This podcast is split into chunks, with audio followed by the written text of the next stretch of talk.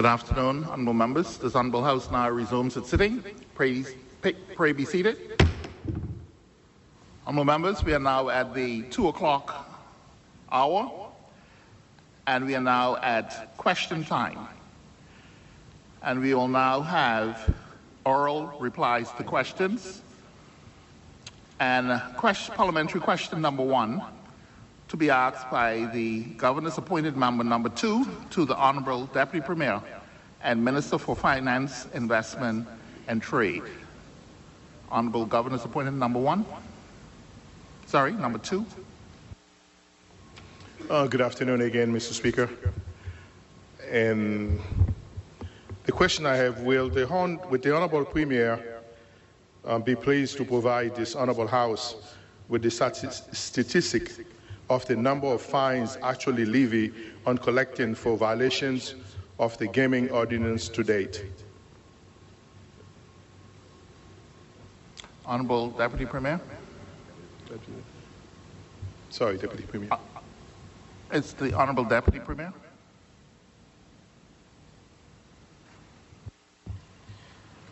Thank you, uh, thank you, Mr. Speaker. I'm thinking that I'm still in the committee. My apologies.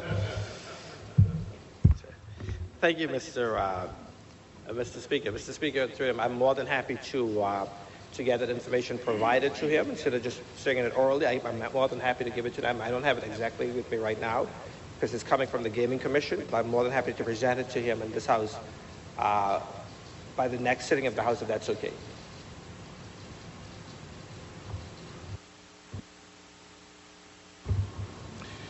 Uh, thank you, uh, Mr. Speaker. Okay, questions number two uh, for. Honorable. Um, you can take your seat, sir. Okay. Thank you. Okay, because the Honorable Deputy Premier doesn't have the answer to that, that question will be deferred until the next um, sitting of the, the House of Assembly. Okay? Um, parliamentary question number two to be asked by the Honorable Governor's appointed member number two to the Honorable Deputy Premier and Minister for Finance, Investment and Trade. Honorable Governor's appointed member number two. Uh, thanks again, Mr. Speaker. Uh, the question is on Tuesday, October 19, uh, 2021 meeting, reference the Turks and Caicos Island government press, press release dated October 25th of 2021, posted on Facebook as well, where the acting governor at the time and the Horn Premier and the Deputy Premier and the Minister for Finance, Investment and Trade met with members of the Turks and Caicos Islands Banking Associations, where discussions were held around the issue of customer service family island operations and the need to establish an automated clearinghouse, ACH, a service that will allow our local banking system to speak to each other through technology, clear checks same day, and better allow our transfer funds in between bank. Will Honorable Deputy Premier, Minister of Finance and Investment and Trade, please to say that what progress has been made to date on the implementation of the ACH, which is the clearinghouse, in the Turks and Caicos Islands, and how soon will this come to fruition? Thank you. Honorable Deputy Premier, you may respond. Thank you, Mr. Speaker. Mr. Speaker, let me um, correct it. It's because the um, the questions, the first question had to the Premier, and so it threw me off. I didn't have it, but I found it, the answer to the first question. So we, if you want, I can then pick it up at the end or whatever you want to have the answer to the first question that the honorable member, uh, governor's appointed member. Now, in terms of the ACH, I just want, I'm just going to provide a bit of a background so the public can understand what it is. Currently, for the public uh, consumption, right now, when you go to a bank with a check and you deposit at a bank, so let's say you have a Scotia check and you went to CIBC First Caribbean, and you deposit that Scotia check into the bank, you would normally be a waiting period before you can access the funds. So the funds will show up on your account, it will put a hold on it, and most times it'll take at least three days, sometimes up to five days, for the check to clear. So you can't get the funds right away. What the ACH is, is the ACH is a, first of all, uh, before it was a piece of hardware that allowed the banks to be able to clear your check within one day. And then they settle among themselves. And the reason why I point out one day, because apparently the world has come far enough now where you can do it in real time. And so from the time we came into government, we've been, I've been pushing the banks, uh, particularly through the Bankers Association, about implementing the ACH that will allow all of the banks to be able to settle each other's checks within one day, which means that not only will it show up on your, on your bank account, but that you'll be able to access those funds. So again, if you went to Scotia Bank with an, RB, uh, with an RBC check, you would be able to get those funds at the worst case scenario the next day. And um, I've been uh, disappointed because the, the Bankers Association, the banks have said they were working on, on different solutions. We, uh, there's two things going, going on in parallel now. The Bankers uh, Association believe that they have a system that they could work with. They believe that they could, that it will be in this year. The, um, but they've been saying this to me every year, to be honest. But this morning, I had a conversation, a long conversation before House of Assembly with the country manager for Scotiabank and the, uh, about what they've done in Barbados, in terms of what the Barbados government is doing. And it's a more modern solution, which allows the banks to settle in real time. Uh, the, that meaning that, again, if you came in with a check, or, or one of the things, Mr. Speaker, just to cover back on what I was saying, not, not even only checks, some people who send wires will understand. If you send a wire to someone in the Turks and Caicos, I was sending a wire to, to you, Mr. Speaker, and you were at, at CIBC and I was at RBC to send you, to transfer that money to your account. The money has to go out of the jurisdiction and then come back in. And that's why you keep getting those high fees to send someone even a, an electronic payment within the Turks and Caicos. Well, the ACH would remove that issue. You'd be able to send the money right away. So when you, when you go online and you do online banking, and you want to send money to someone at the same bank, you could do it at any time, and the funds are transferred. You can do it anytime. You can do it at nighttime. You can do it on the weekend, and they get the funds. If you send them, uh, want to send a transfer to someone at another bank, you can't do it out of hours. It will hold and it will be uh, pending. If you do it on the weekend, it will be pending until until the next business day. With the ACH, you'd be able to send money to someone at another bank even electronically, uh, even if you're not using a check, just as quickly as if you're sending to the same bank. So this will solve all of those problems. And I was told today that there's a solution in Barbados that you could use and get it in real time, that the bank will do the settlements in, in real time. And so that's what we're going to be looking at. I'm arranging uh, now, as of this morning, to have a meeting with the people who organize it in, uh, in Barbados so we can have it. I, pre- I feel pretty confident that um, that we will have it this year, but I can certainly say this, that the leader of the opposition won't have it as an election item issue to be able to campaign on. We will solve that problem. Thank you for that response, um, Honorable Deputy Premier. Do you want to now also answer the, the first question? Honorable Deputy Premier, you said you have the statistics for the first question? Yes, Mr. Speaker. Um, so this is what it said. The, in terms of the first question, the Gaming Commission have not levied any fines for the financial year 2023-2024 and would have not used the avenue to apply to the magistrates court for the recovery of any unpaid taxes or fines. Uh, and they said the, the, gaming commission would communicate with gaming operators in arrears, requesting that unpaid taxes and fees are paid immediately. Failure to comply would result in the operational license uh, would be suspended. It is worth noting that in the gaming machine ordinance, that any unpaid taxes or fees the court could have ordered the licenses to pay an additional 20% of the fees or taxes as a penalty, and this was included in the Gaming Control Amendment Bill 2023 to remove the intervention to the court once payment is received by the Commission after the 15th of each month, thereby attracting an automatic penalty of 20% of the outstanding fee. Thank you. Thank you very much. Uh, Honorable Member, do you have a supplementary? Uh, yes, Mr. Speaker. Uh, I know he, he mentioned the year of 23, 24. There is none, but I was wondering if they have any any any uh, any pre- previous to that to, to 23. Honorable Deputy Premier. Thank you, Mr. Speaker. Now, certainly with that, um, I would have to get the Gaming Commission to to get those figures together for you and those historical figures and be able to provide it to you. And I'll seek to do it so uh, by the next sitting of the I mean, HOA, so you can have those figures. Okay, thank you very much, Honorable Deputy Premier. Parliamentary question number three, to be asked by the Honorable Governors appointed member number two to the Honorable Minister for Immigration and Border Services. Honorable Governors appointed member number two.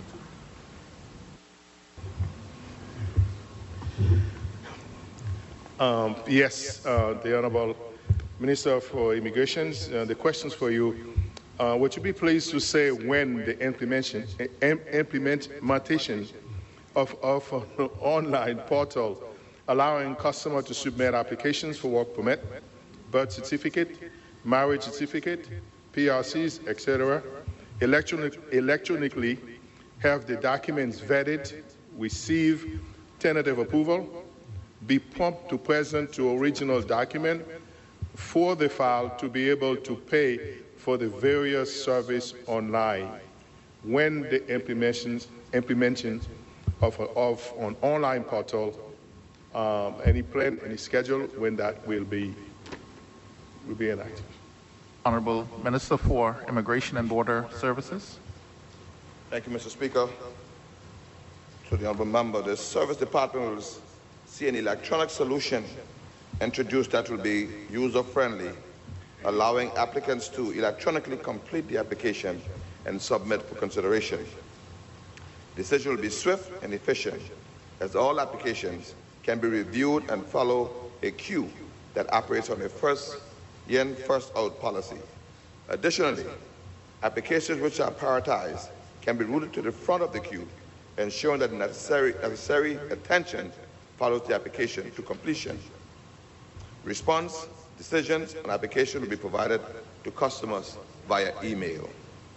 For additional information requests, applicants will be able to upload to an existing application the information requested and resubmit it for further consideration.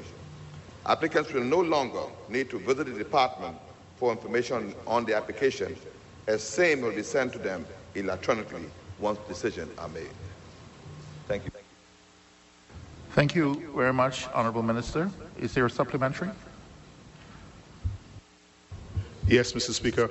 Uh, when do you think uh, you will have, uh, you will implement that? Mr. Speaker, uh, we are trying to do it at least by the end of the month. We're on a trial basis now with members of our, of our staff. Uh, so we hope to have it by the end of the month. Thank you very much, Honorable Minister for Immigration and Border Services. Uh, honorable members, we will now return to the order paper. And before we broke for lunch, we were in committee of supply on the supplementary appropriation 2023/2024 bill 2024, and we will now return to committee of supply. Therefore, I hereby suspend this honorable house, and I will call on the honorable deputy speaker to preside in the committee of supply. This honorable house is hereby suspended. Honorable Minister of Finance. Thank you, Mr. Chair. Mr. Chair, I move that clause one stand part of the bill. Do I have a seconder? Form part of the bill. Thank you. Motion moved by the Honorable Deputy Premier and Minister for Finance and seconded by the Honorable Minister for Education that clause one stand as part of the schedule. Those in favor say aye. Those to the contrary, no. Ayes have it. Are there any contributions?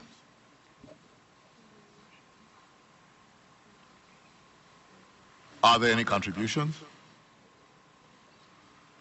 Are there any contributions? There being no contribution, the question is that clause one now stands part of the bill. Those in favor say aye. Those to the contrary, no. Ayes have it. Madam Clerk. Clause two, variation, reduction, and reallocation of consolidated funds authorized. Honorable Deputy Premier and Minister for Finance. Thank you, Mr. Chair. Mr. Chair, I move that Clause 2 form part of the bill. Do I have a second? Motion moved by the Honorable Deputy Premier and Minister for Finance and seconded by the Honorable Minister for Education that Clause 2 now stands part of the bill. Those in favor say aye. Those to the contrary, no. Ayes have it. Are there any contributions?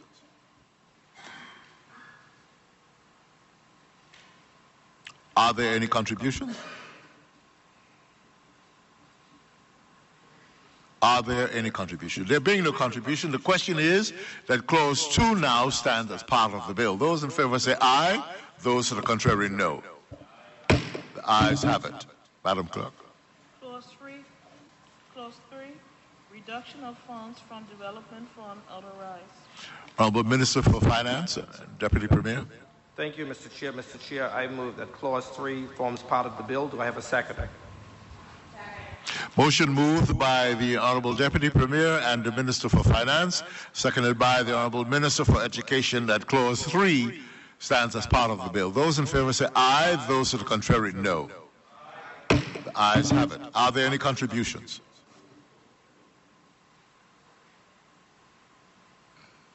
Are there any contributions? Are there any contributions?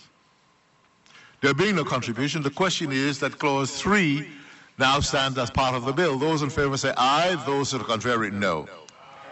The ayes have it. Madam Clerk. Section fi- clause four, section five, four of supporting schedules to the estimates of revenues and expenditure forms part of ordinance. Honorable Deputy Premier. Thank you, Mr. Chair. Mr. Chair, I move that Clause 4 forms part of the bill. Do I have a second? Motion moved by the Honorable Deputy Premier and seconded by the Honorable Minister for Education that Clause 4 now stand as part of the bill. Those in favor say aye. Those to the contrary, no. Ayes have it. Are there any contributions?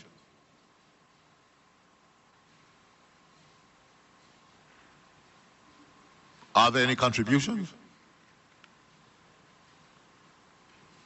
Are there any contributions? There being no contribution, the question is that clause 4 now stands as part of the bill. Those in favor say aye. Those to the contrary, no. Ayes have it. Honorable members, that brings us to the conclusion of our consideration of the Supplementary Appropriation 2023-2024 Bill 2024. And I now suspend the committee until His Honor the Speaker takes the chair. This committee stands suspended. This honorable House now resumes its sitting. Pray be seated.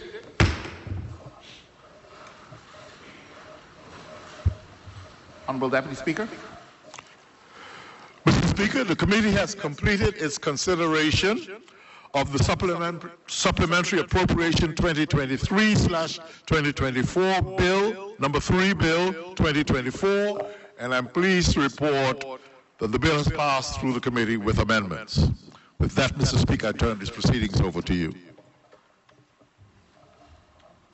Honorable members, I want to thank the Honorable Deputy Speaker for presiding in the Committee of Supply and to, and to overseeing the passage of the Supplementary Appropriation 2023/2024 Bill 2024.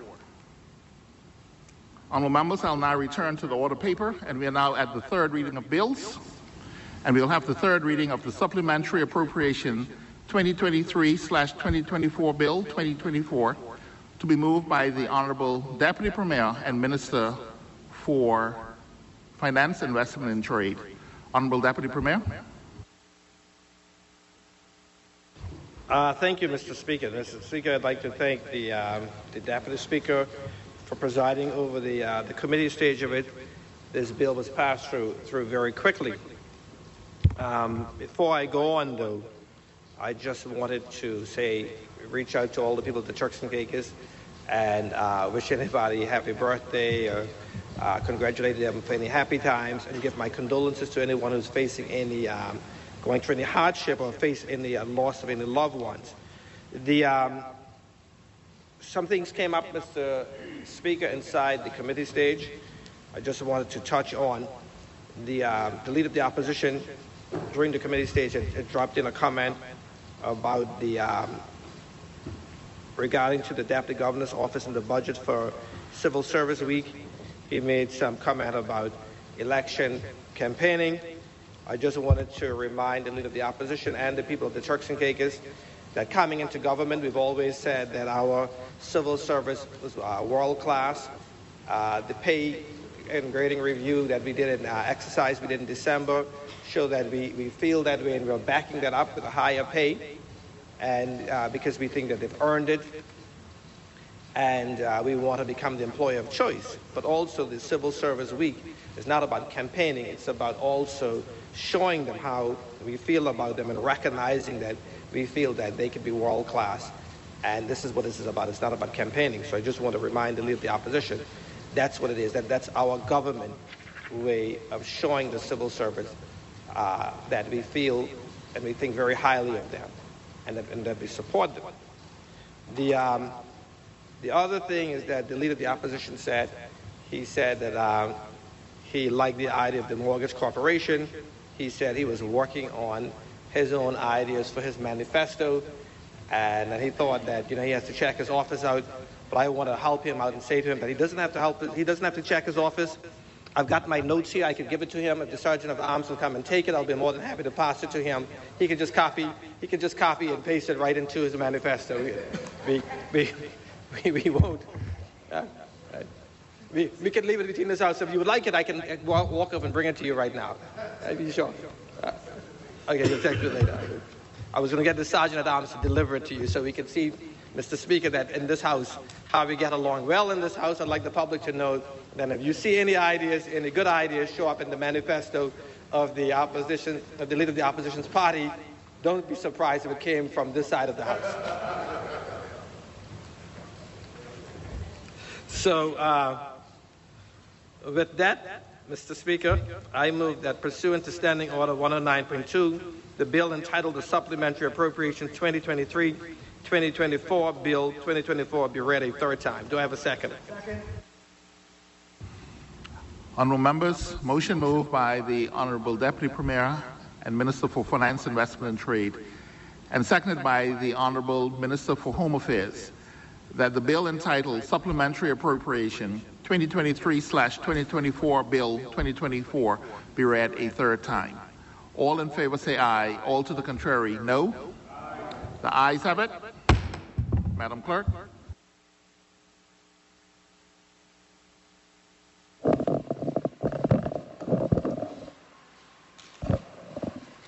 This ordinance may be cited as the supplementary appropriation 2023-2024 ordinance 2024 and comes into operation on the day of publication in the Gazette.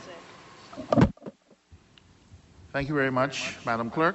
Honorable members, I now call on the Honorable Deputy Premier and Minister for Finance, Investment and Trade to move for the passage of the Supplementary Appropriation 2023/2024 Bill 2024. Honorable Deputy Premier. Thank you, Mr. Speaker. Again, I'd like to thank you. Uh, this passing to this bill was very, I must say, it was very pleasant. Um, I'm going to move now for the bill to be passed in the House. I just, I just wanted to give the leader of the opposition the opportunity, if he wants to second it, uh, he could be try to get very quickly uh, to say it and beat this side of the house out. So with that, if you're ready, let's go. Uh, Mr. Speaker, I move that pursuant to Standing Order 99.5, the bill entitled the Supplementary Appropriation 2023-2024 Bill 2024 do now pass. Do I have a second? Second.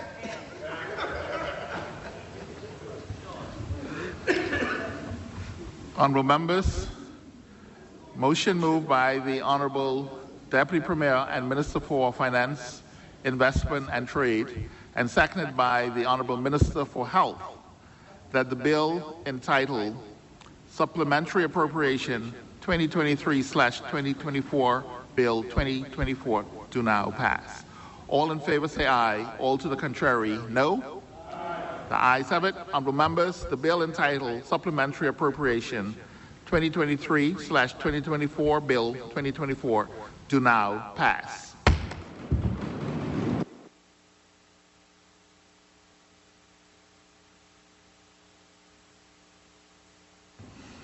Honorable members, I'll now return to the order paper, and we now have two-minute speeches. And I now invite members for their two-minute speeches. Are there any contributions? The chair recognizes the Honorable Minister for Home Affairs.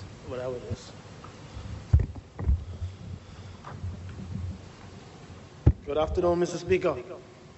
Good afternoon, honorable members. Good afternoon, And. Mr. Speaker, I rise before this honorable house today, Mr. Speaker, with a heavy heart and a resolute determination to address a matter of paramount concern, Mr. Speaker. The alarming rise in crime that plagues our communities. Mr. Speaker, as a representative entrusted with the well being of our constituents, it is incumbent upon us to confront this plague head on, Mr. Speaker. The recent surge in crime activities has cast a shadow of fear and uncertainty over our neighborhoods, threatening the safety and security of every law abiding citizen, Mrs. Mr. Speaker. Mr. Speaker, we cannot afford to remain passive in the face of such adversity. We must stand united to resolve, to, to, to, in our resolve to combat crime with unwavering determination and collective actions. Mr. Speaker, first and foremost, we must acknowledge that, that addressing the root causes of crime requires a multifaceted approach. While law enforcement plays a crucial role in maintaining public safety, we must also recognize the socioeconomic factors that contribute to the criminal, criminal behavior. Mr. Speaker, poverty, lack of educational opportunities, and limited access to social services often serves as breeding grounds for crime. Therefore, Mr. Speaker, we must invest in the initiatives that address the underlying issues, providing our citizens with the support and resources they need to lead productive and fulfilling lives. Mr. Speaker, additionally, we must strengthen our partnership with law enforcement, providing them with the necessary tools. Tools, Mr. Speaker, in the sense of manpower in the, the right levels and the resources to effectively combat these crimes, Mr. Speaker. Mr. Speaker, this includes increased community policing initiatives, Mr. Speaker, enhanced collaboration between law enforcement and the community, and implementing evidence-based crime prevention strategies, Mr. Speaker. Furthermore, Mr. Speaker, we must prioritize the rehabilitation and reintegration of offenders into our society by investing in programs that addresses the root causes of the crime, criminal behavior, Mr. Speaker, and provide offenders the opportunity for redemption. We can break the cycle of crime, Mr. Speaker, and build safer and more resilient communities. Mr. Speaker, but let us be clear, Mr. Speaker. Addressing crime requires more than just rhetoric. It requires decisive action and unwavering commitment. Mr. Speaker, as members of this honorable House, we have a duty to our constituency, constituents to take a bold and decisive step to ensure that their safety and security is paramount. Mr. Speaker, let us not shy away from the challenges. Let us confront it with courage, determination, and steadfast commitment to justice. Together, Mr. Speaker, we can build a brighter and safer future. Mr. Speaker, as citizens, As citizens, we look to our political leaders for guidance and actions. However, Mr. Speaker, it is also disheartening to see some politicians using the surge in crime as a tool to further their own agendas rather than genuinely striving to make our communities safer. This approach, Mr. Speaker, not only undermines the severity of these issues, but also exacerbates tensions and divisions within our society.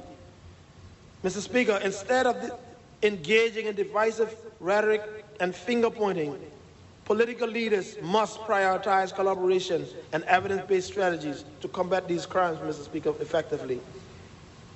This includes more community oriented and socioeconomic economic equalities and providing more support to the at risk and individuals in our communities.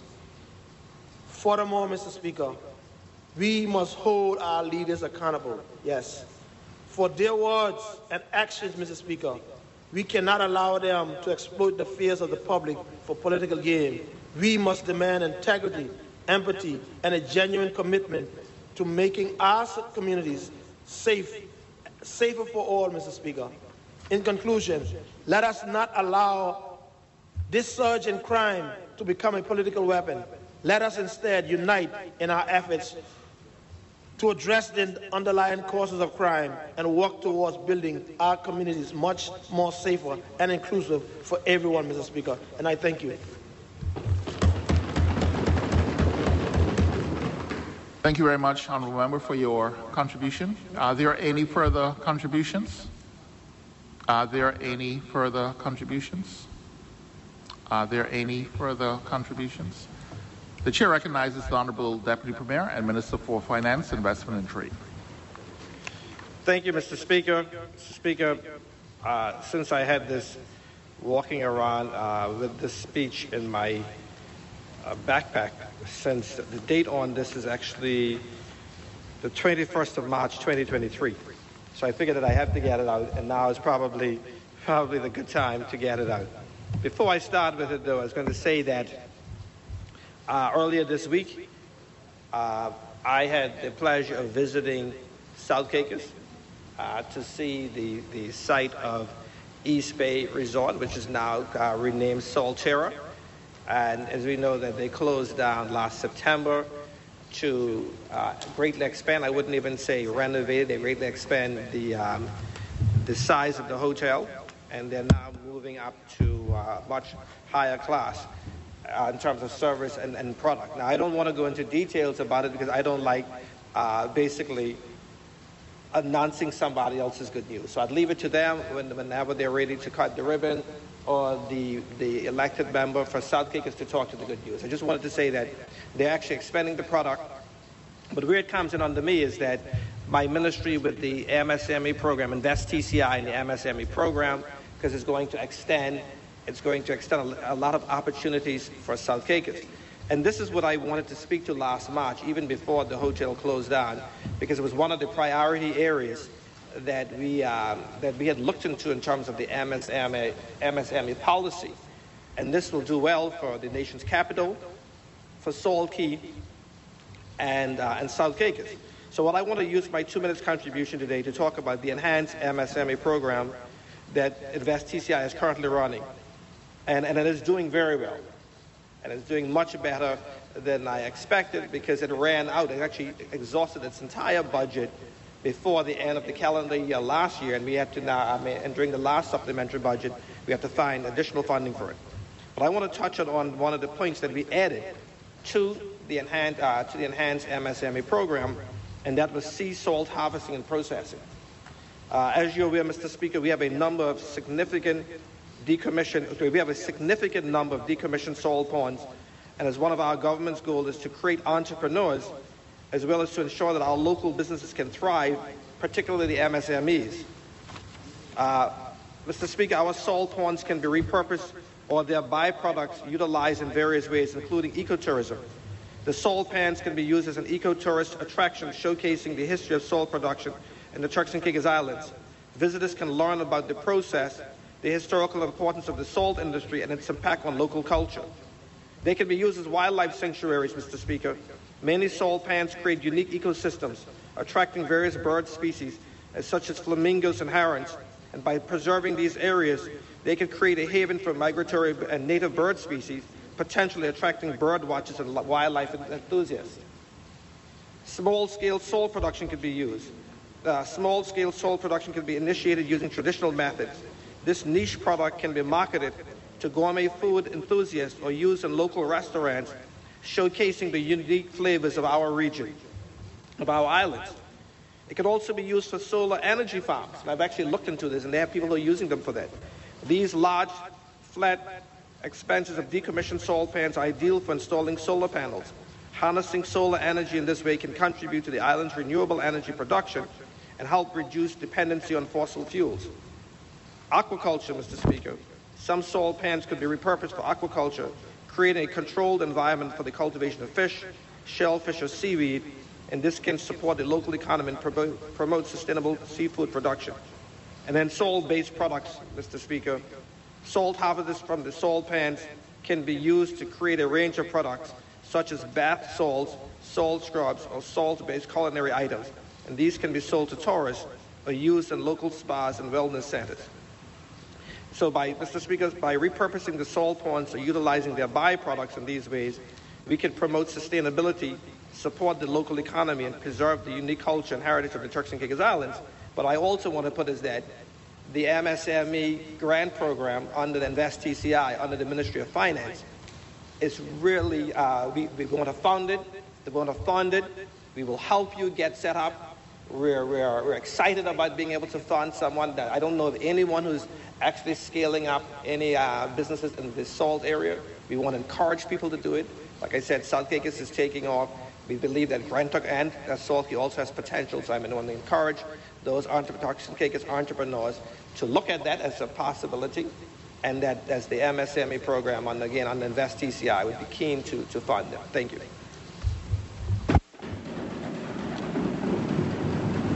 Thank you very much, Honorable Member, for your contribution. Are there any further contributions? The Chair recognizes the Honor Honorable Minister for Tourism. Thank you, Mr. Speaker. Mr. Speaker, I would like to also congratulate all those who had anniversaries and birthdays. And I also want to convey my condolences to all those who lost loved ones.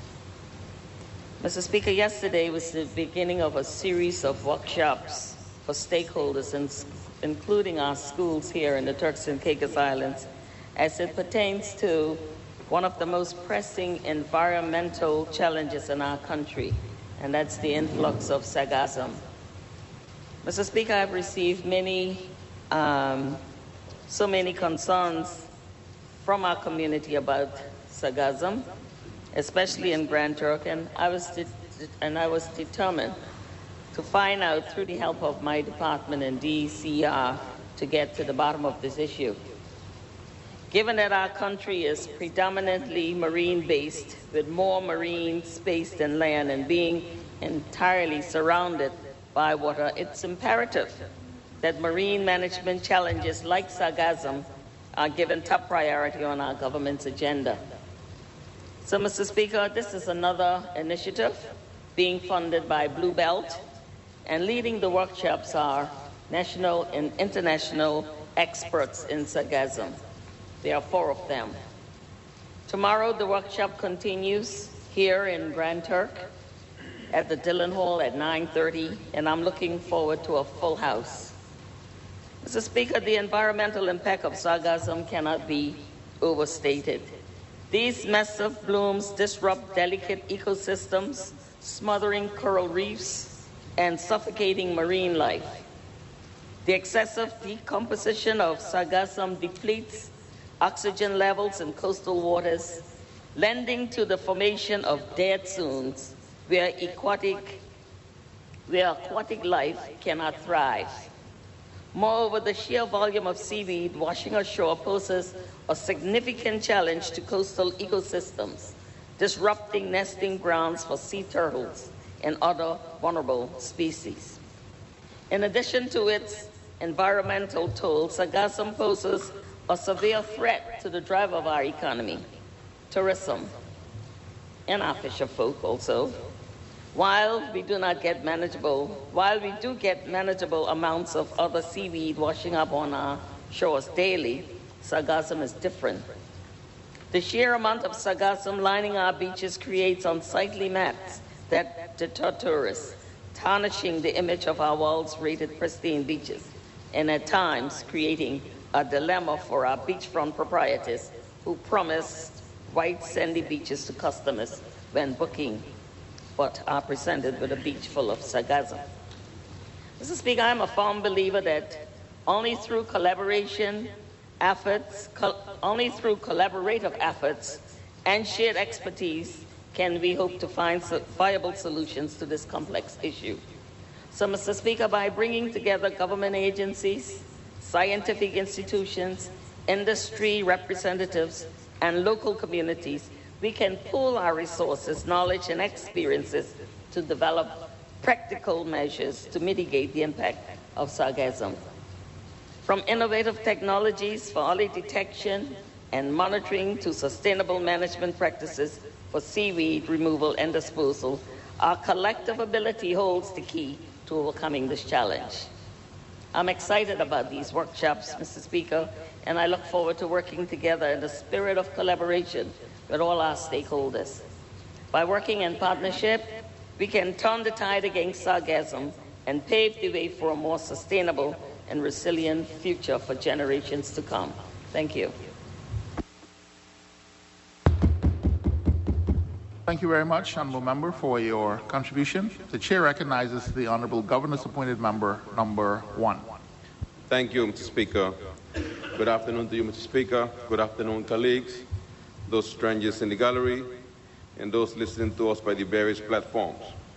Speaker, let me start by congratulating anyone celebrating special occasion and condolences to anyone who may have lost loved one. So, Speaker, I want to touch a topic that the Honorable Minister of Home Affairs addressed, and that's the topic of crime, Speaker. Speaker, too many of our youth are sadly taking the wrong path. We would like to see a change in them, Mr. Speaker. Perhaps the leaders of the community, maybe it's time that we call on the church a lot, or maybe it's time that we as leaders also go to the community and reach out to these boys. Mr. Speaker, two years ago, we hosted a National Day of Prayer at the Gustavus Lightbourne Stadium. Speaker, I feel that we should host a similar event, but this time be where the youth get to meet the leaders of this country. Speaker, we should have an open day at the Gustavus Lightbourne where community leaders and members of the House of Assembly get to speak to the youth and have a conversation with them. Not talk, not talk at them, but speak with them and see if we are able to get to some of them. We may not get to all of them, but if we get to some of them, the message will get to the youth. We have to think outside the box. We have to try and get creative to reach our youth because the future depends on them and it's on us to save them. And even if it means saving them from themselves, Mr. Speaker, we have to do it. It's sad to see the number of young men that we loosen to this violent crime. And I hope that the members of this House will agree with the idea and we find a way to set up a day. We could call it Youth Meet the Parliamentarians or Meet Your Leaders, whatever we want to call it. But there must be a day where we reach out to them, Mr. Speaker. Mr. Speaker, on the issue of um, policing as well, Mr. Speaker, yes, we have seen police presence in Grand Turk over the last few, few days. But I believe, Mr. Speaker, that we, as I said before, we need to strengthen the permanent presence of police officers in the island of Grand Turk. 18 months ago, I said that if we don't do it, the consequences could be dire. And sadly, Mr. Speaker, we are facing a few of those consequences. It's time to bring police presence back. The Cabinet, the House of Assembly can only do so much, but we need the leadership of the police force to realize this challenge and realize that Grand Turk cannot continue to be with this level of police presence. And also, Mr. Speaker, we had a little bit of a, of a wake-up call a few weeks ago, which calls for the reestablishment of the full-fledged Marine branch, Marine branch back into Grand Turk. We need our waters to be patrolled. That is a serious security threat, and if the government and the House of Assembly put funding, we expect to see results. The public expect to see results. Yes, they are doing a great job on many areas, but we are entitled to see more results. And more needs to be done for the island of Grand Turk. Mr. Speaker, I'm not bashing them down, but at the end of the day, we have to call a spade a spade, and where we are not getting it right, it has to be highlighted, Mr. Speaker. This is our country, this is our people, and we have a duty and an obligation to do what is best to protect them. Finally, Mr. Speaker, this might be the last time we meet here at the H.J. Robinson High Auditorium. So I would like to thank the students and the staff for their patience. And I hope and pray that we hand over this place better than we get it. I hope to see, Mr. Speaker, new floor, new roof, new stage, new sound system. Let these students get this place in a far better shape than they give it to us to show our gratefulness and our thankfulness. So with that, Mr. Speaker, I say good afternoon. May God bless us all, and may God bless our beautiful island. Thank you very much, Honorable Member, for your contribution. Are there any further contributions? Are there any further contributions? Are there any further contributions? The chair recognizes the Honorable Minister for PPID. Thank you, Mr. Speaker. Good afternoon, colleagues, strangers in the gallery, those listening via radio as well as on social media. I get up again, Mr. Speaker. Oh, before I get to that, um, I'd like to wish all those that are celebrating birthdays um, an anniversary since we would have last met. Of course, we would have had a Valentine's Day yesterday. They called it Lover's Day, Mr. Speaker. So, uh, happy, late happy Valentine's Day to those persons listening. As well as I would like to to to wish all of those that would have lost loved ones since we've last been to the House of Assembly. Um, uh, uh, condolence. And of course, that since then, persons within the House of Assembly would have lost their loved ones as well. So I want to extend a condolence to the, the clerk specifically, as well as, as others.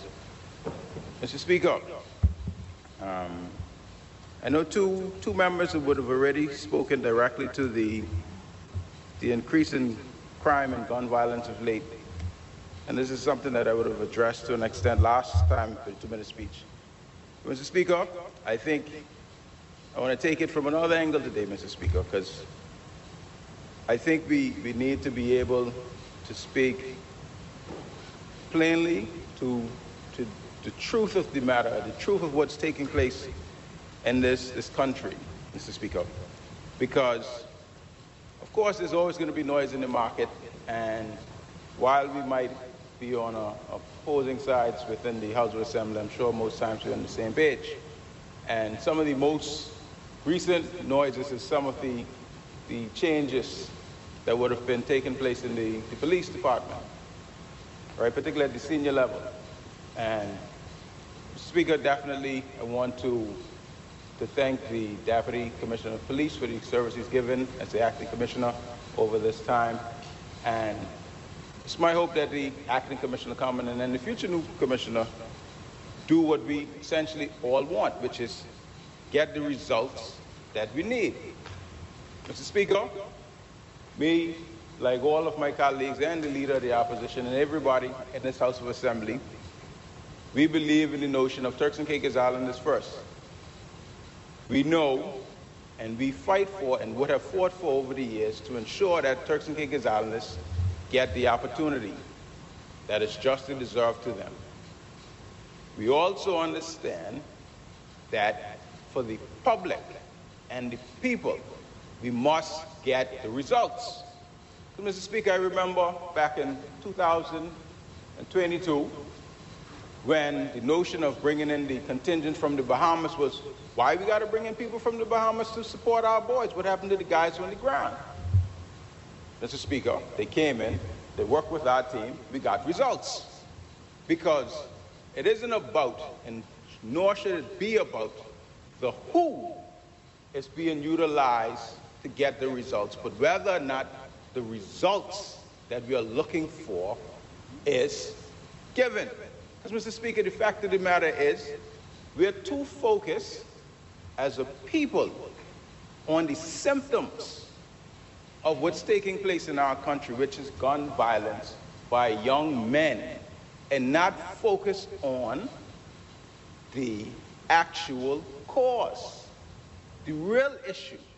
Because last I checked, we don't manufacture guns here.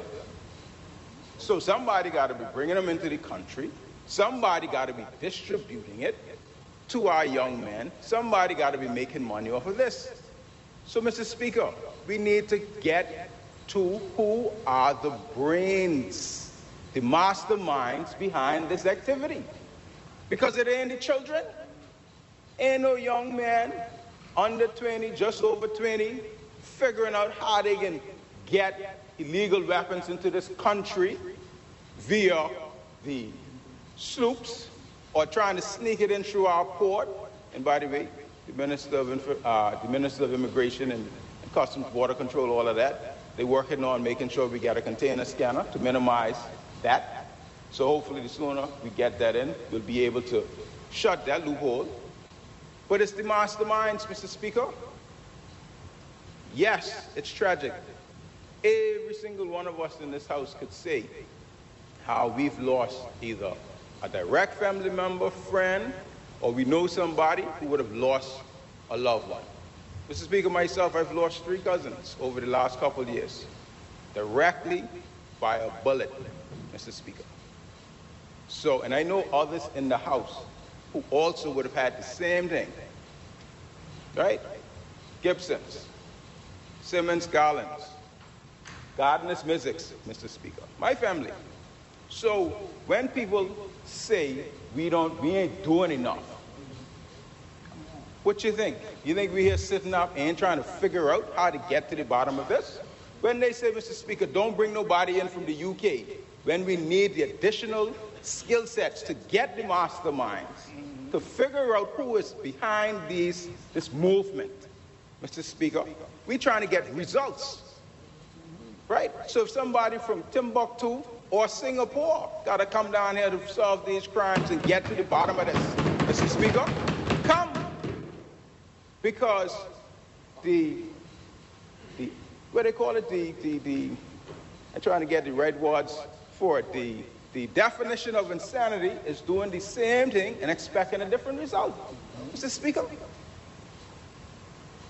everybody should be given a chance, but if you have the chance, and you don't get the result we want, as a government, we have a right because we're losing our sons and daughters, Mr. Speaker. You are the people are losing their sons and daughters, Mr. Speaker. So we have to, nobody worrying but who, where you getting help from. We just need to make sure when we get the help, the people who are here, we hold them to account to give them the help that they say they come for.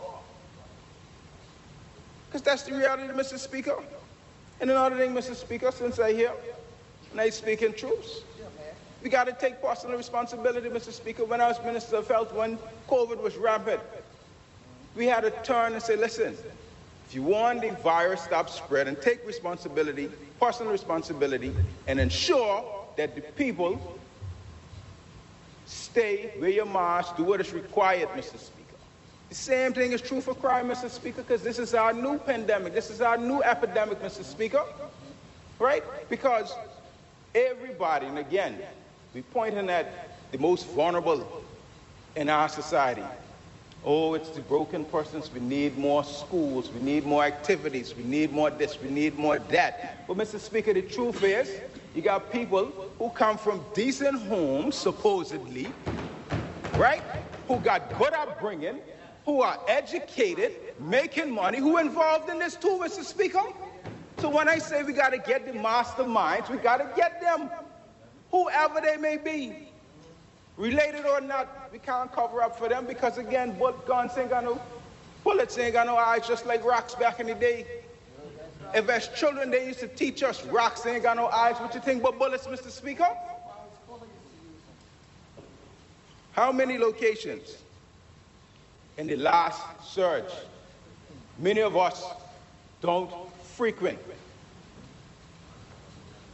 Dragon Bar, that one of my spots.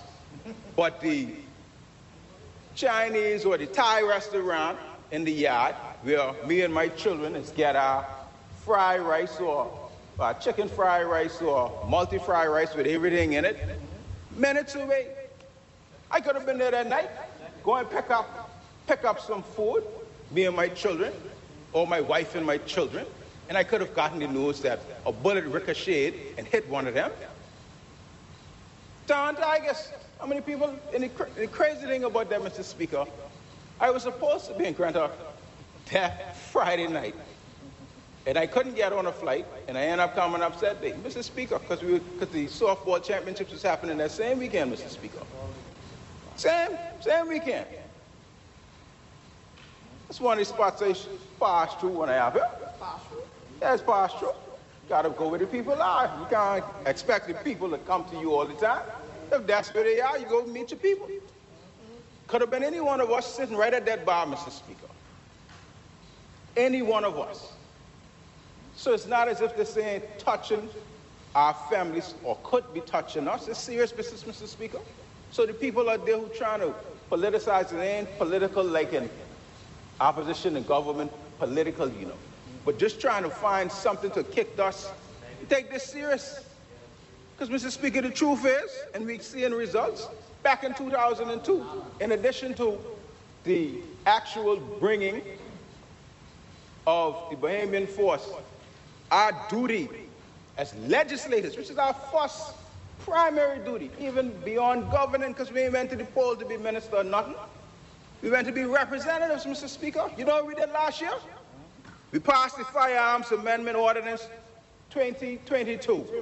We passed the Police Force Amendment Ordinance 2022. We passed the Firearm Related Offenses Detention and Bail Amendment Ordinance 2022. We passed the inter Interception of Communications Ordinance 2022. And boy, that one re results coming from that one too. We passed the Anti-Gang Ordinance 2022. We passed the Offenses Against the Person Amendment Ordinance 2022. Mr. Speaker, we came out and we come for this work and we do this work. Yeah. It can take time to get results because you're going to jump from having nothing in place to putting all these pieces of legislation in place to get the results we want overnight. It will happen because successive governments have provided the police force with the resources they've asked for. So we doing our part, Mr. Speaker. We doing our part, Mr. Speaker. And I was happy when the DP, Deputy Premier Minister of Finance, mentioned the micro, small, and medium enterprise development ordinance and how good it's doing. We run out of money, we put more money back. But Mr. Speaker, we also passed an amendment to that ordinance in 2022 to increase increase all the thresholds for the grants, concessions, technical, you name it, we increase it because guess what? In addition to putting the legislation in place to help our force get to those masterminds who we really, really want, get a hold of, we know on the flip side we need to create more op- op- entrepreneurial opportunities for our people, Mr. Speaker. That's right. We doing both things one time, and even more than both things, because again, just like last last time we were in here, I explained how each and every ministry contribute to crime fighting, Mr. Speaker. Now I can go over it again. But this is a serious, serious, serious thing. Very, very, very, very serious, Mr. Speaker. So we can do our part, continue to do our part, keep prayed up to make sure all of us and all of our loved ones and everybody can be safe and we get a grip of this thing. Not because we, we want to, Mr. Speaker, because we must. Thank you.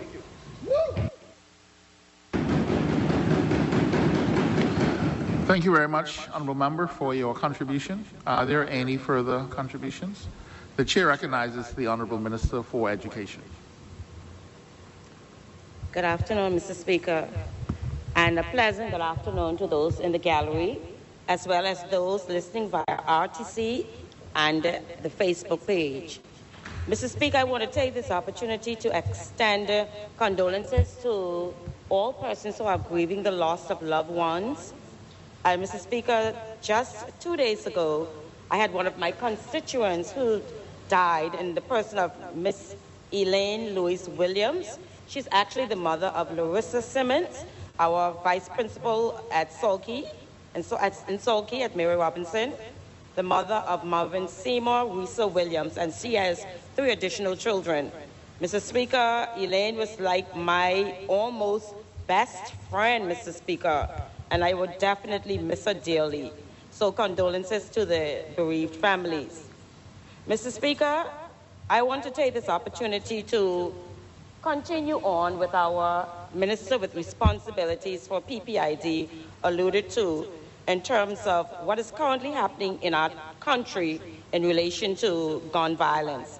And Mr. Speaker, for us to really understand what is currently happening in terms of the kind of support that we are rendering to our people. The kind of support that's not just coming from the government, but also all the various entities, including the Christian Council and all the other youth organizations who are lending a hand. And Mr. Speaker, I just want to encourage our people not to lose hope. Mr. Speaker, um, last week, or the, when when our students were at the sports event, I must say we had the opportunity to meet them and talk to them as to what transpired to see how they feel. And Mr. Speaker, I must say they felt a sense of uh, a sense that we cared, and I say that because actually our student support services kick into play. And what our student support services is really actually for individuals from various entities, looking at mental health, looking at social services, the police, and all the relevant bodies, including the guidance councils, coming together, not just in times of crisis, but when there is a great need for our children. So actually, student support services played out well on Monday of this week. And I want to take this opportunity to say thanks to the MP with responsibilities for Grand Turk, one of them, as well as our governor, who supported me while we visited the school. Mr. Speaker, I also want to say a special thanks to the police who came and they spoke from their heart, Mr. Speaker. But, Mr. Speaker, I also want us to understand that the challenges are real. They are very real. And definitely what is going to happen is that we have to continue with our efforts to ensure that there is consistency in everything we do. And we know that phase one of Reaching the Streets initiative um, kicked off in January. And Mr. Speaker, during the month of April 8th to the 13th, we will continue with our program. And uh, from April 8th to the 10th, they will continue on the island of Providenciales, and then on April 11 to 13 on the island of Grand Turk. Mr. Speaker, it is important for us to ensure that there are interventions for our young people and proven intervention and strategies that will improve the lives of our young people to ensure that we are equipped with the knowledge, Mr. Speaker, and the skills. Because, Mr. Speaker, even with the individuals who showed up at H.J. Robinson High School on Grand we realized that there were young men out there who care. Not just young men out there who care, but also persons from the church who showed up. But what we realize as they continue to discuss is how do we build, equip ourselves with the knowledge and the skills so that we will be more effective on the streets. So, Mr. Speaker, that is what the continuous of training will take place, and it will seek to address those concerns. And, Mr. Speaker, we had to be intentional in terms of informing those persons who intend to be at our workshops as to what it would entail. And I think I did it last time, but I want to continue to remind the public. We have to look at the characteristics of these troubled youth. We have to look at who they are and why. And as a Minister for PPID so ably stated, sometimes we have to go to them where they are. We have to understand the game.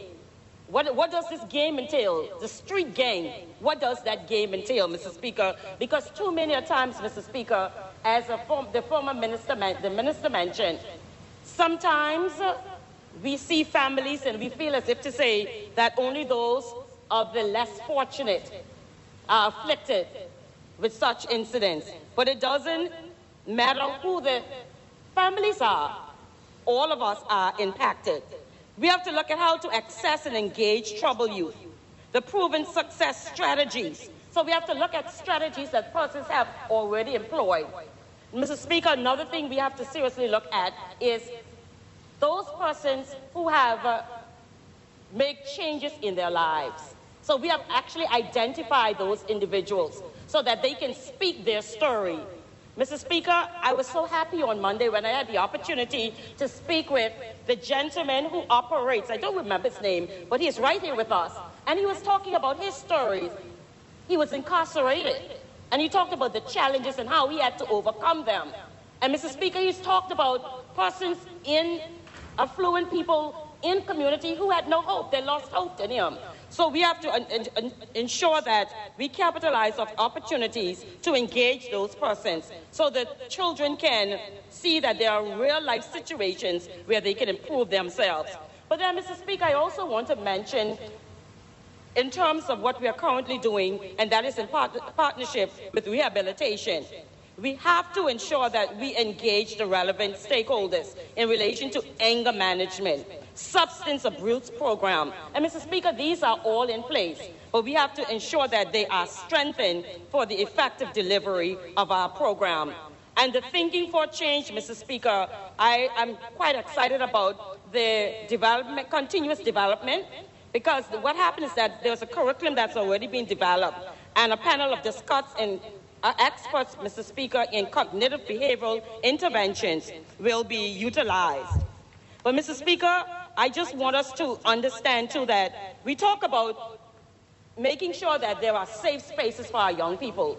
Safe spaces are currently there, but it's important for us as parents to ensure that our children capitalize off the opportunities that are currently available. And we all talk when we come to the House of Assembly about basketball, soccer, rugby, and all the other activities. They are there.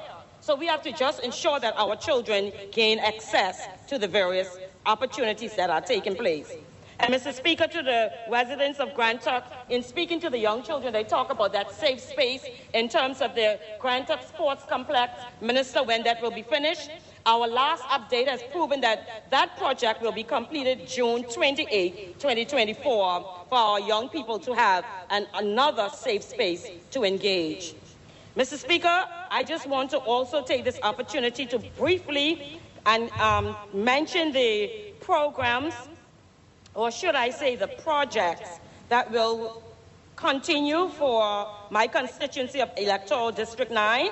The $350,000 improvement works to the Felix Morley Community Center, another opportunity to engage in greater um, activities for our young people. And of course, Mr. Speaker, just today, the bids will close for the ramp that's the, in the area of South Dock. I'm looking forward to um, seeing that project um, materialize very soon.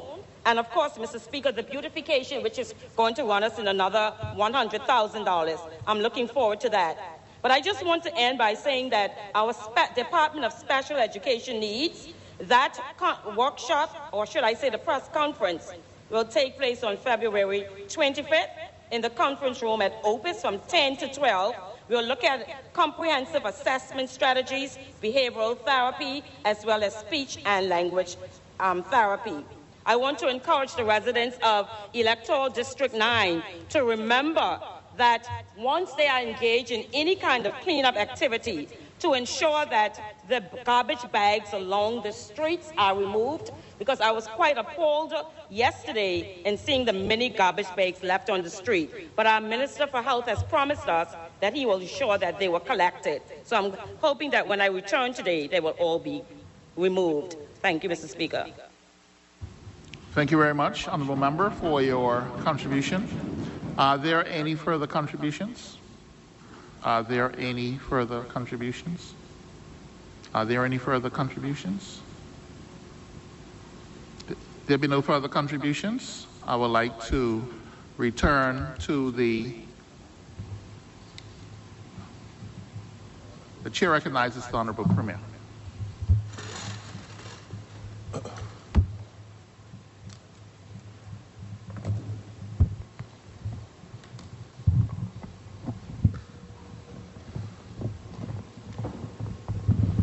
Mr. Speaker, um, I notice you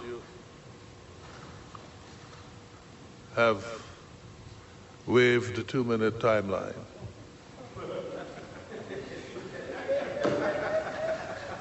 It, it hasn't been waived, but it has been extended somewhat. uh, Mr. Speaker, um,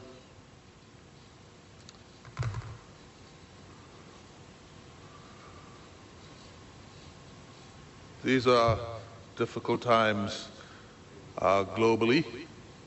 It seems that the world has lost its mind. Everywhere you go, there seem to be uh, conflict, seem to be hate. Um, people seem to be unhinged. I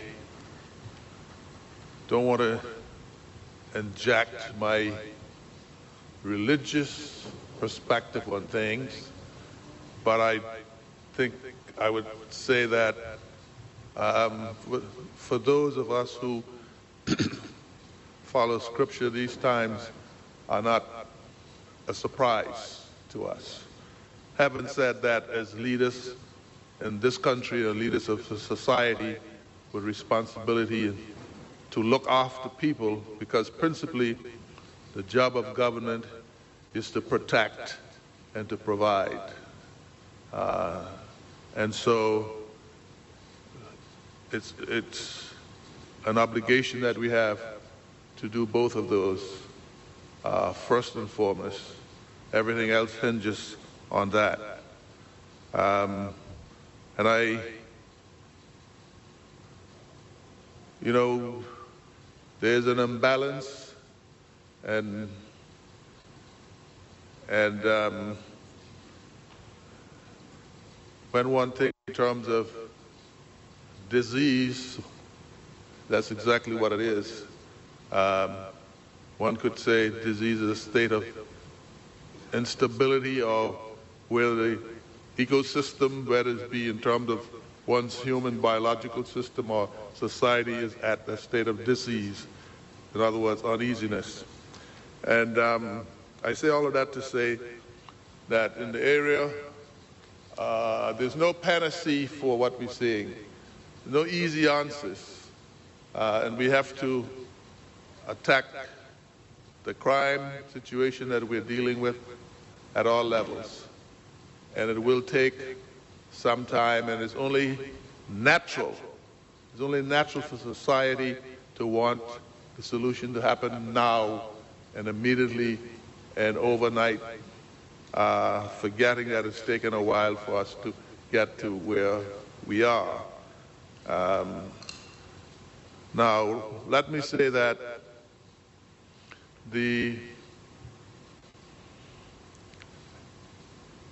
press statements I've been told and I've seen it in the social media and around that the community is tired of hearing uh, press statements and apologies and uh, uh, uh, condolences. Um, but yet, that is what is said in one breath, and in the other breath, if, you, if nothing is said, then there's also condemnation. But as human beings and as leaders, we have to appreciate, we have to, and from a contrite and compassionate heart, we have to um, sympathize and uh, with those persons who have lost loved ones. Uh, but we also have to inject a certain amount of tough love if we're going to heal the illness of our society. And that's what exactly happens in a sick patient. You go to the hospital and you get injections and you get whatever medicine, how distasteful it may be. And it's really at that time when we have to really uh, forget about the niceties and to uh, uh, inject or provide tough medicine in order to deal with the issue. And as has been said already during the course of this uh, two-minute session, that uh, one has to now look beyond associations and families and even call upon family members who are aware of what other family members are up to to stand up and say something, provide information, uh, because the very life you save may be your own or the life of your child or, or, or relative. The, I get criticized for appearing with the governor to speak to the issue of crime and to extend condolences and uh, to empathize with persons, uh, families that have affected. Uh, you know, as the honorable mem uh, member said earlier, wherever and however the help comes, we have to accept it. Uh, we did get significant support from the Bahamians uh, two years ago, coming up to two years ago. Um, but now they have their own problems. And when the contingent left in December to go back to the Bahamas, we knew that it was unlikely that they would be coming back. Two weeks ago, maybe less than two weeks ago, the governor and I appeared together and we spoke about the immediate help that the United Kingdom was providing in addition to the help that they have provided already. And what I can say to you that we are actively in conversation with other regional governments about getting additional assistance. Um, the budget that is provided for the Royal Turks and Caicos Islands Police Force uh, on, on, its own is around 10% of the entire budget allocation, let alone all of the other security agencies and efforts that is being put behind uh, trying to get to grips with keeping our community uh, safe. But also, I wanted to be said very clearly that there are some of our own people who are involved in dirty deeds, so to speak. And by dirty deeds, I mean from smuggling guns to smuggling people, right? And it is intention of this government to start to put a um, I want to be careful how I say this, but to start to put some reward money on the line. Whatever we need to do in order to bring those to book, we will have to do it. Because make no mistake, the people who are smuggling illegals into this country under the cover of night are either people who've lived in this country a long time or our, our own people who are involved in it. I'm sending a strong message, strong message. Moon may run all night, but they will catch you. So if you're up to that, I suggest you stop because if you're caught, and you will be caught, you'll be punished, as it said, with the full extent of the law. Now, we're looking at additional le legislation as well to toughen the punishment for people who are preying on our society and for big grown cr criminal men who are preying on our young people because some of these young kids have no idea what they're doing. They're bummed out of their mind because they're fed with drugs or they are threatened or manipulated. And so I'm sending a strong message um, that we will not sit around and tolerate this, this nonsense that's going on. I have a conversation now. I've, just this morning I spent uh, close to an hour on the telephone speaking to the FCDO minister about the situation in TCI. We're concerned about the instability in Haiti. Uh, Honorable, the Honorable Minister will be in, in um, Guyana and to the end of the month at the CARICOM has a government meeting and we'll be meeting up with the FCDO minister there.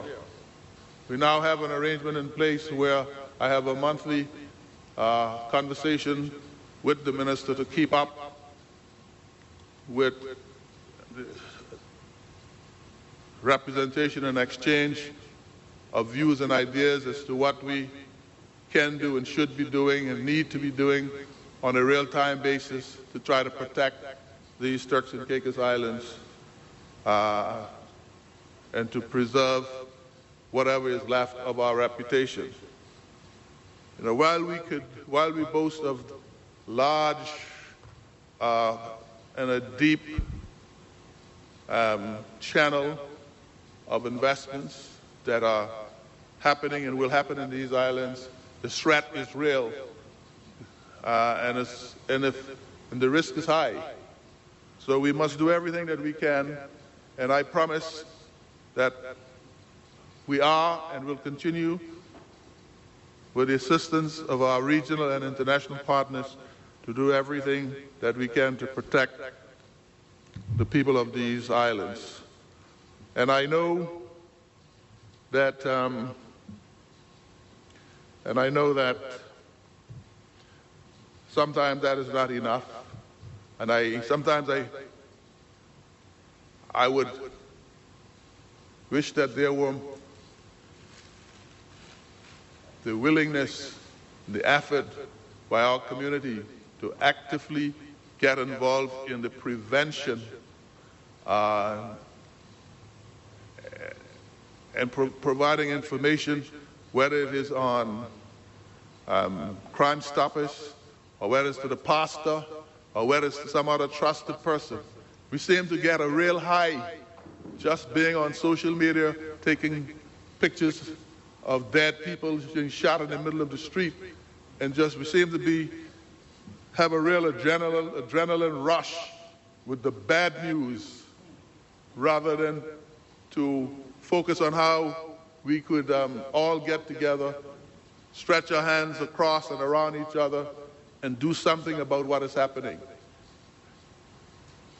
I notice that it is easier um, there's more, more mileage uh, is, is gotten from rumors and bad news than is from all of the good things that may happen in, in this country, both from the, government point of view and all of our other agencies. And let it be said that the people of these Turks and Caicos Islands, by and large, are good, God fearing people. Right? There's no question about that. Yet, we seem to have uh, be very reticent when it comes to outing those people who are spoiling lives, the, the livelihood and the good name of these islands. And so I call on these, uh, all of us, I call all of us to do not cower and do not hide wrong and shelter those people who are doing wrong. There's a slew of legislation that the minister just mentioned a while ago, right, that speaks to those issues. And I'm calling on the uh, law enforcement officers to really apply those because as legislators, our job is to make the law. And we have, there's no shortage of legislation on our books to cover so many things. We seem to have a real problem with enforcement, and I understand why some of that is the way it is, because again, resources is not always available, and when it is, when it's even affordable, it's not always available. So, with that said, uh, Mr. Speaker, um, I do believe, I do believe we're on a, uh, from a strategic point of view, the pieces are beginning to be put in place. Uh, and I do believe uh, with the strategic pieces being put in place, uh, we will be in a better position to uh, detect and to, to deal with some of the criminal uh, elements uh, that we see. And, you know, there are all sorts of, all sorts of uh, ideas out there. And we know what is said about opinions. And everyone is entitled to an opinion. Uh, but I would call on our people in my Turks and Caicos Islands, people to be objective uh, about these uh, issues and to speak um, with passion, but also with clarity and with, um, with compassion. Uh, but also, Mr. Speaker, to be resolute in assisting the authorities in ridding these, these Turks and Caicos Islands of crime. Now, let me close by expressing my uh, gratitude to all of the hardworking men and women on the front line because I think by and large they are they're hardworking people who've put their lives and to that some extent the livelihood of their families on the line to protect our Turks and Caicos Islands. And at the end of the day, they have concerns, they have risks, and it's our duty to make sure that we do everything to mitigate those risks uh, so that when we send them out on, on the front lines to deal with the challenges that we have, that we support and protect them. Uh, and so, Mr. Speaker, finally, I would just like to express my uh, condolences and my gratitude and my uh, compliments uh, in that order to people who are experiencing those different uh, aspects of um, highs and lows in their lives and to say that uh, this government is with you. Uh, everything we do, uh, every, everything we do every uh, is meant or every to to make TCI safer, to provide a, a better life both in terms of the standard and the quality of our people. And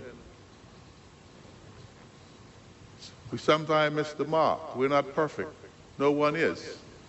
Right? And we can't. Uh, it's not an insurmountable or, or an inexhaustible uh, supply. And so uh, affordability does become an issue sometimes. Right? But together, uh, I, would, I would hope that we would adopt the attitude of, of the Three Musketeers. one for all and all for one. We're in this together, and I believe divided we will split apart. And so I call for us to unite around the common cause of making TCI a beautiful place to live and a safe place. So, with that said, Mr. Speaker, thank you.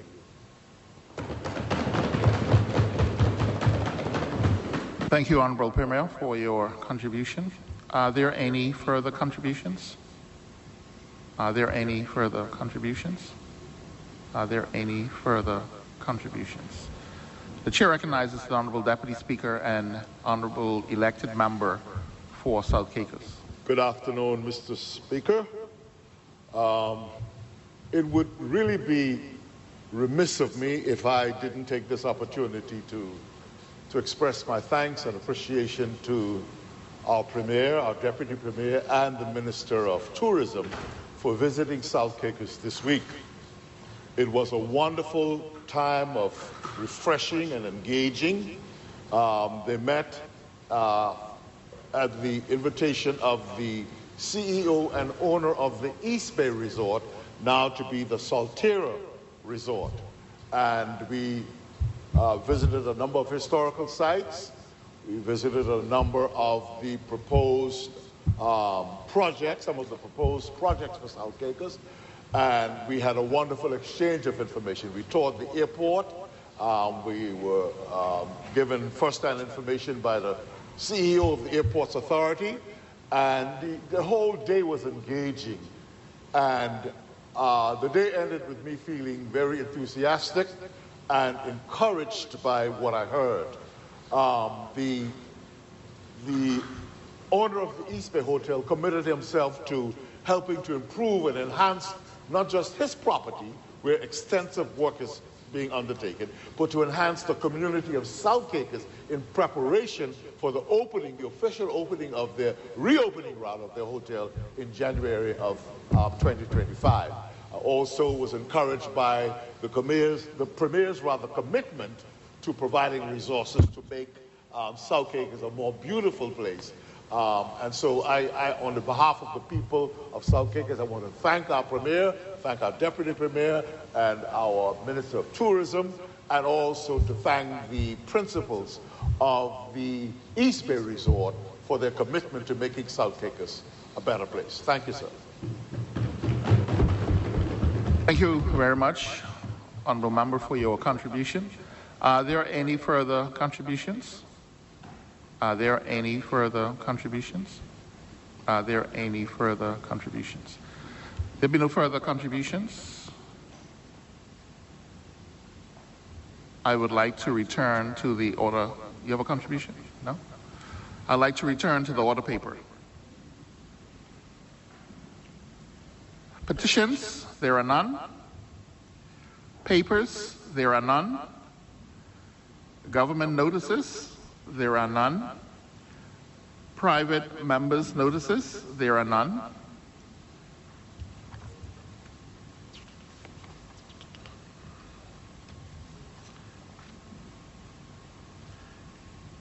Notices of questions, there are none.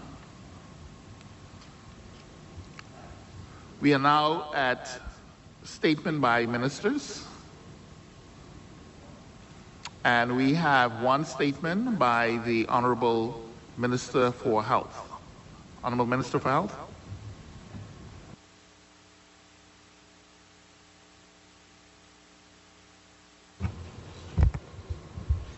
Thank you, uh, Mr. Speaker.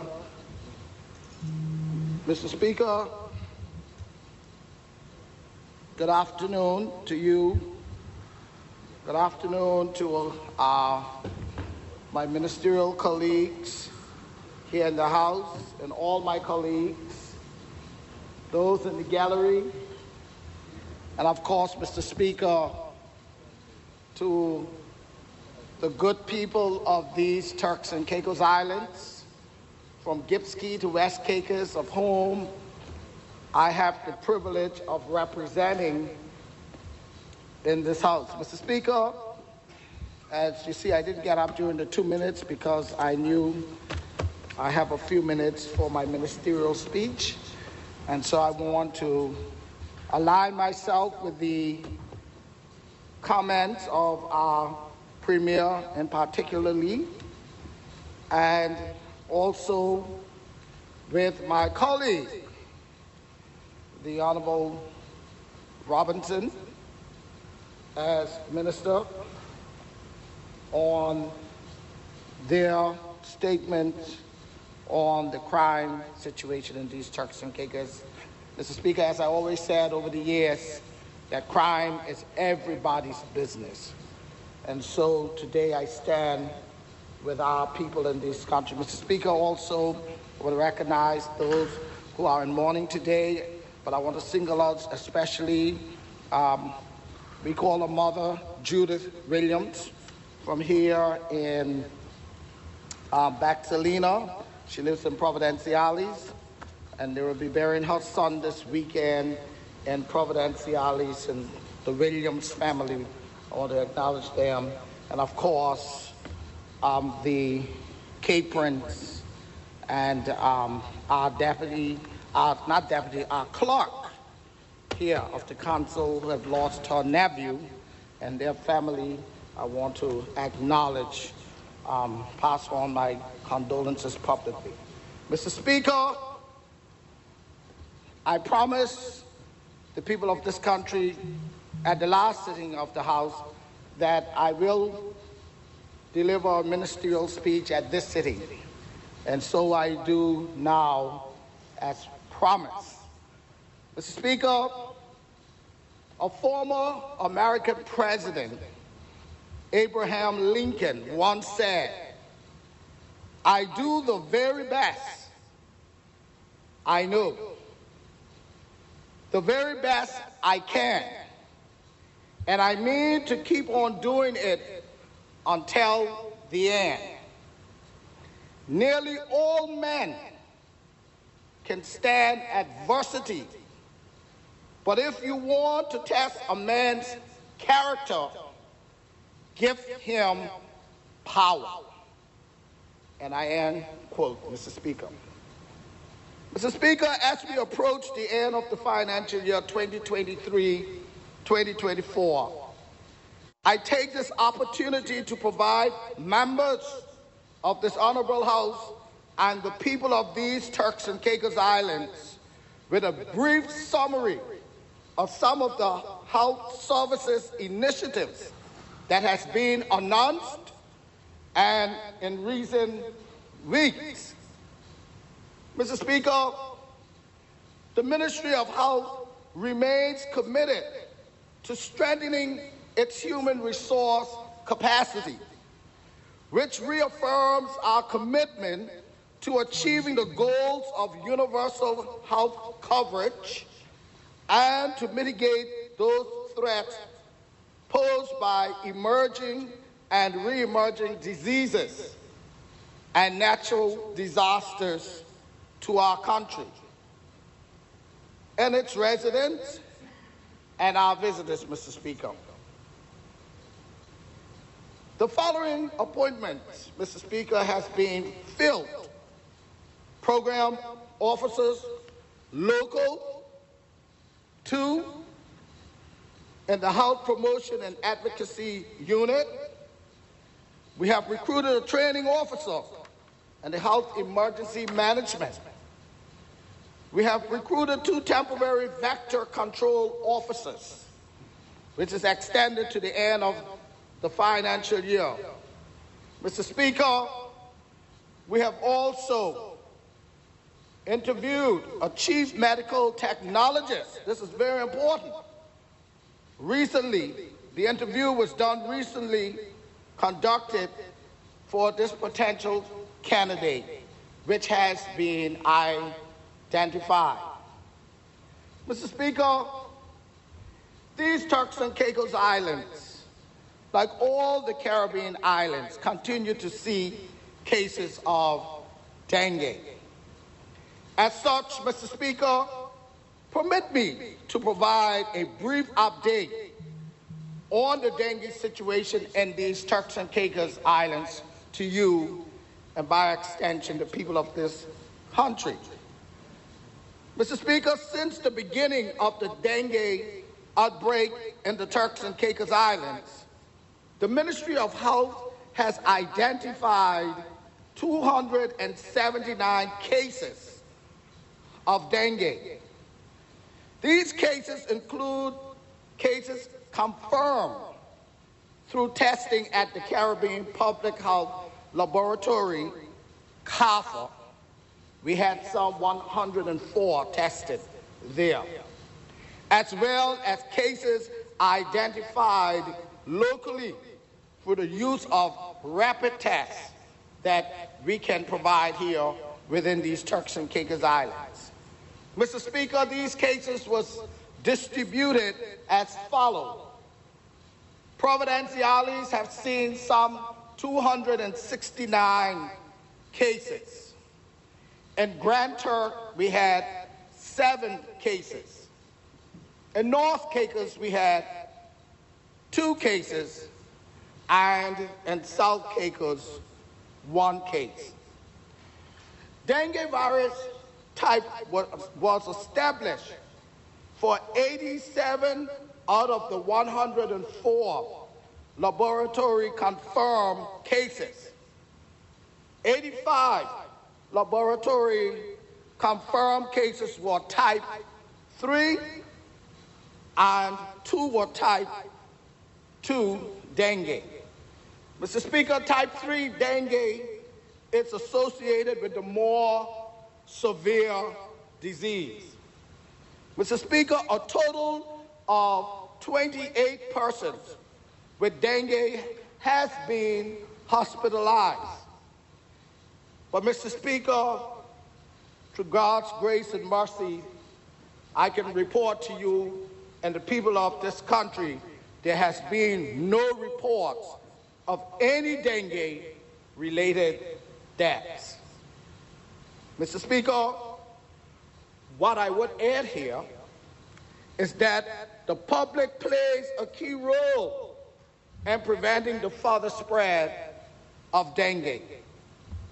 And we, including myself as well, are being urged to ensure that your water barrels and buckets are properly covered to prevent mosquito larvae. Also cover or properly dispose of old tires. Mr. Speaker, we ask you to properly dispose of all litter and waste. These overlooked breeding grounds perpetrate the cycle of dengue transmission. Prevention through ensuring that you're ensuring clean environments, sanitation, public awareness, with active community involvement is crucial to supporting the ministry ongoing response to dengue. Recent weeks have shown a decline in the number of new cases of dengue being identified in these Turks and Caicos Islands. Many activities would have been and continue to be undertaken to address the spread of dengue, including a sustained health communication messages on actions which the public can take to reduce mosquito breeding and avoid mosquito bites, as well as community clean ups and continue implementation of an integrated vector management plan. Mr. Speaker, the team continued to work in partnership with communities and local, regional, and international organizations such as Caribbean Public Health Agency, CARPHA, Pan American Health Organization, PAHO, and the UK Health Security Agency, who left the country last night on Virgin Atlantic after three, year, three weeks of intense work with our ministry. We thank them so much. Two, strengthen critical areas such as our food safety, our vector controls, health promotion, emergency medical services, national public health laboratory services, primary health care, and health disaster management. Mr. Speaker, we all know that when you fail to plan, you plan to fail. Speaker, I am extremely pleased and excited to announce that Cabinet approved the National Health Sector Strategic Plan 2024 2027. Mr. Speaker, the National Health Sector Strategic Plan was developed using a consultative approach, ensuring stakeholders within and beyond the Ministry of Health and Human Services. Mr. Speaker, I would like to extend my sincere thanks and appreciation again to PAHO and World Health Organization, which WHO, who provided resources for the development of the National Health Sector Strategic Plan 2024 to 2027.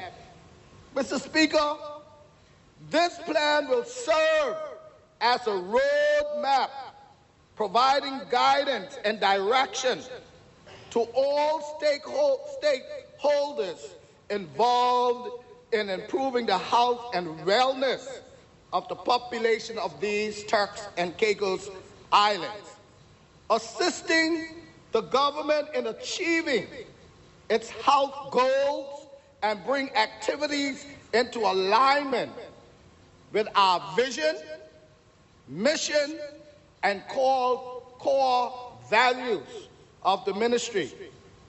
Mr. Speaker, the launch of this plan is being scheduled to take place late March or early April. It will be a big deal. Mr. Speaker, I got more good news. Migrant health has been a topical issue in the social media realm for some time. Mr. Speaker, as Minister of Health and Human Services, I am delighted to announce the successful completion of phase three of the migrant health evaluation system. The system is now completely digital. Do you hear me, Mr. Speaker? Completely digital. Mr. Speaker, the digitization and e-government technology and innovation unit within the Ministry of Finance, Investment and Trade and the developers were successful in finalizing the phase, phase three of the new system, which is scheduled. Turks and Caicos, listening good, business community. It is scheduled to go live on February 19, 2024, a next historical day coming this Monday. Mr. Speaker, this success will go a long way in helping the unit to process applications in a timely manner. Mr. Speaker, I would like to take this opportunity to express my sincere gratitude to all the agencies who made the success of this initiative possible. Particularly, Mr. Speaker, the primary health care unit, the digitization and e-government technology and innovation unit, the Ministry of Health, and of course, Mr. Speaker, I cannot leave out the former ministers of health who initiate this venture that our government promised that we will not stop till we fully digitize this Turks and Caicos government in the next six years. Especially, I want to thank the Deputy Premier, the Honorable E.J. Saunders, and also the Honorable Jamell Robinson. Huh? Oh. I wasn't referring to them at this addressing. Oh, the minister, yes. Thank you.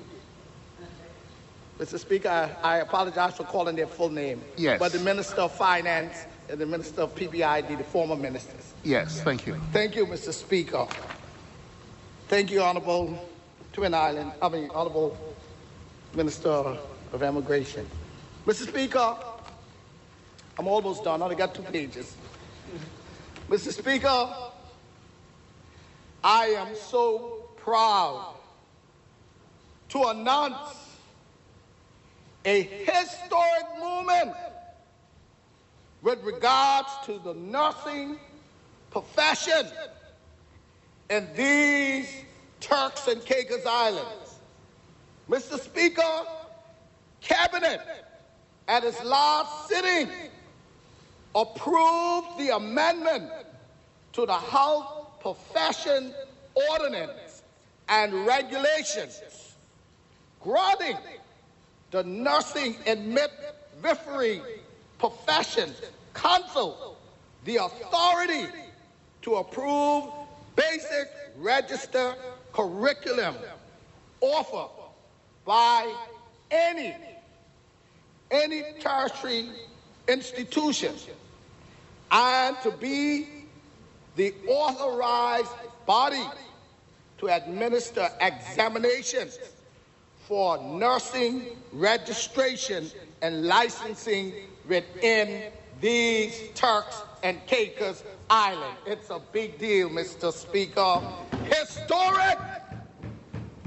Mr. Speaker, Cabinet also granted approval for the health professions and authority on behalf of the Nursing and Midwifery Profession Council to negotiate and enter into contractual agreements with the Caribbean Examination Council. Another huge achievement. Mr. Speaker, as Minister of Health with response, as Minister with responsibility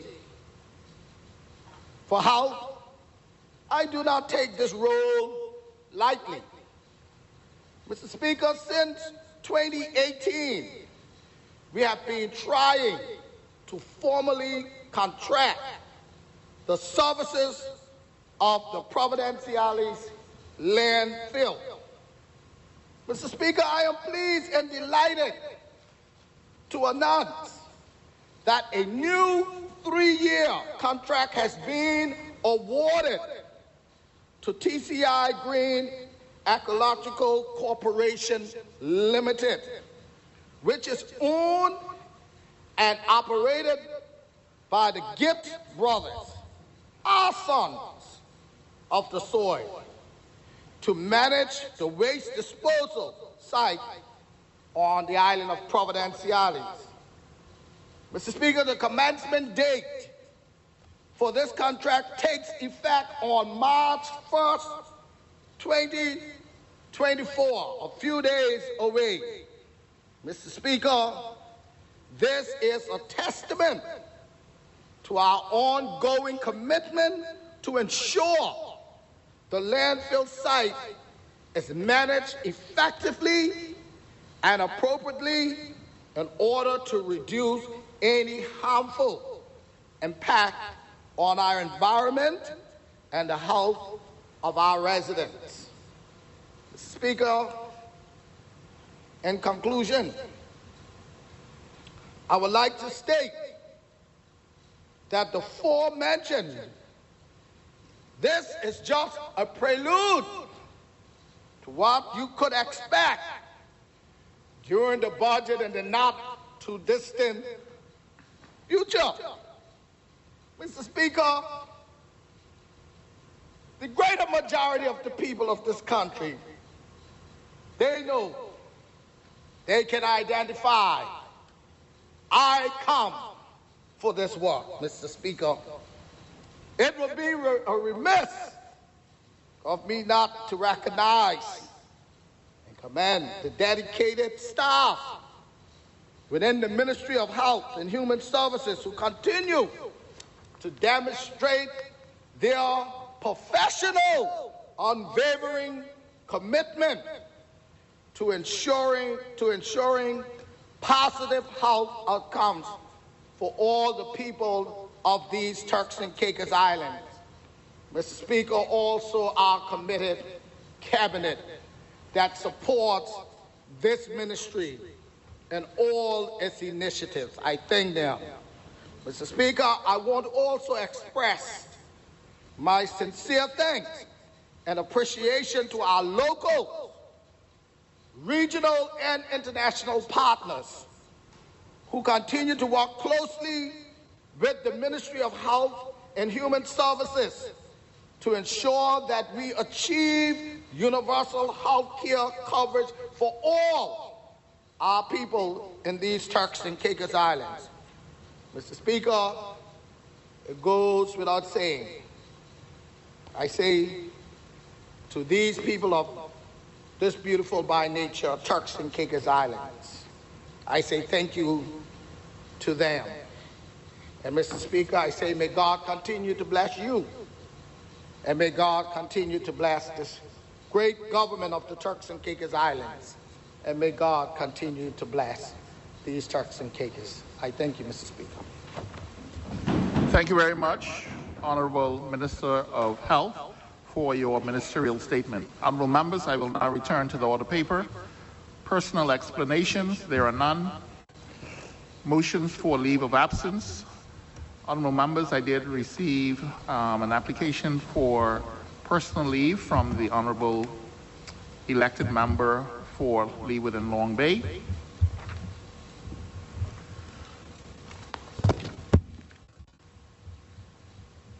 Number 16, notices of motions for the adjournment of the House of on matters requiring urgent consideration.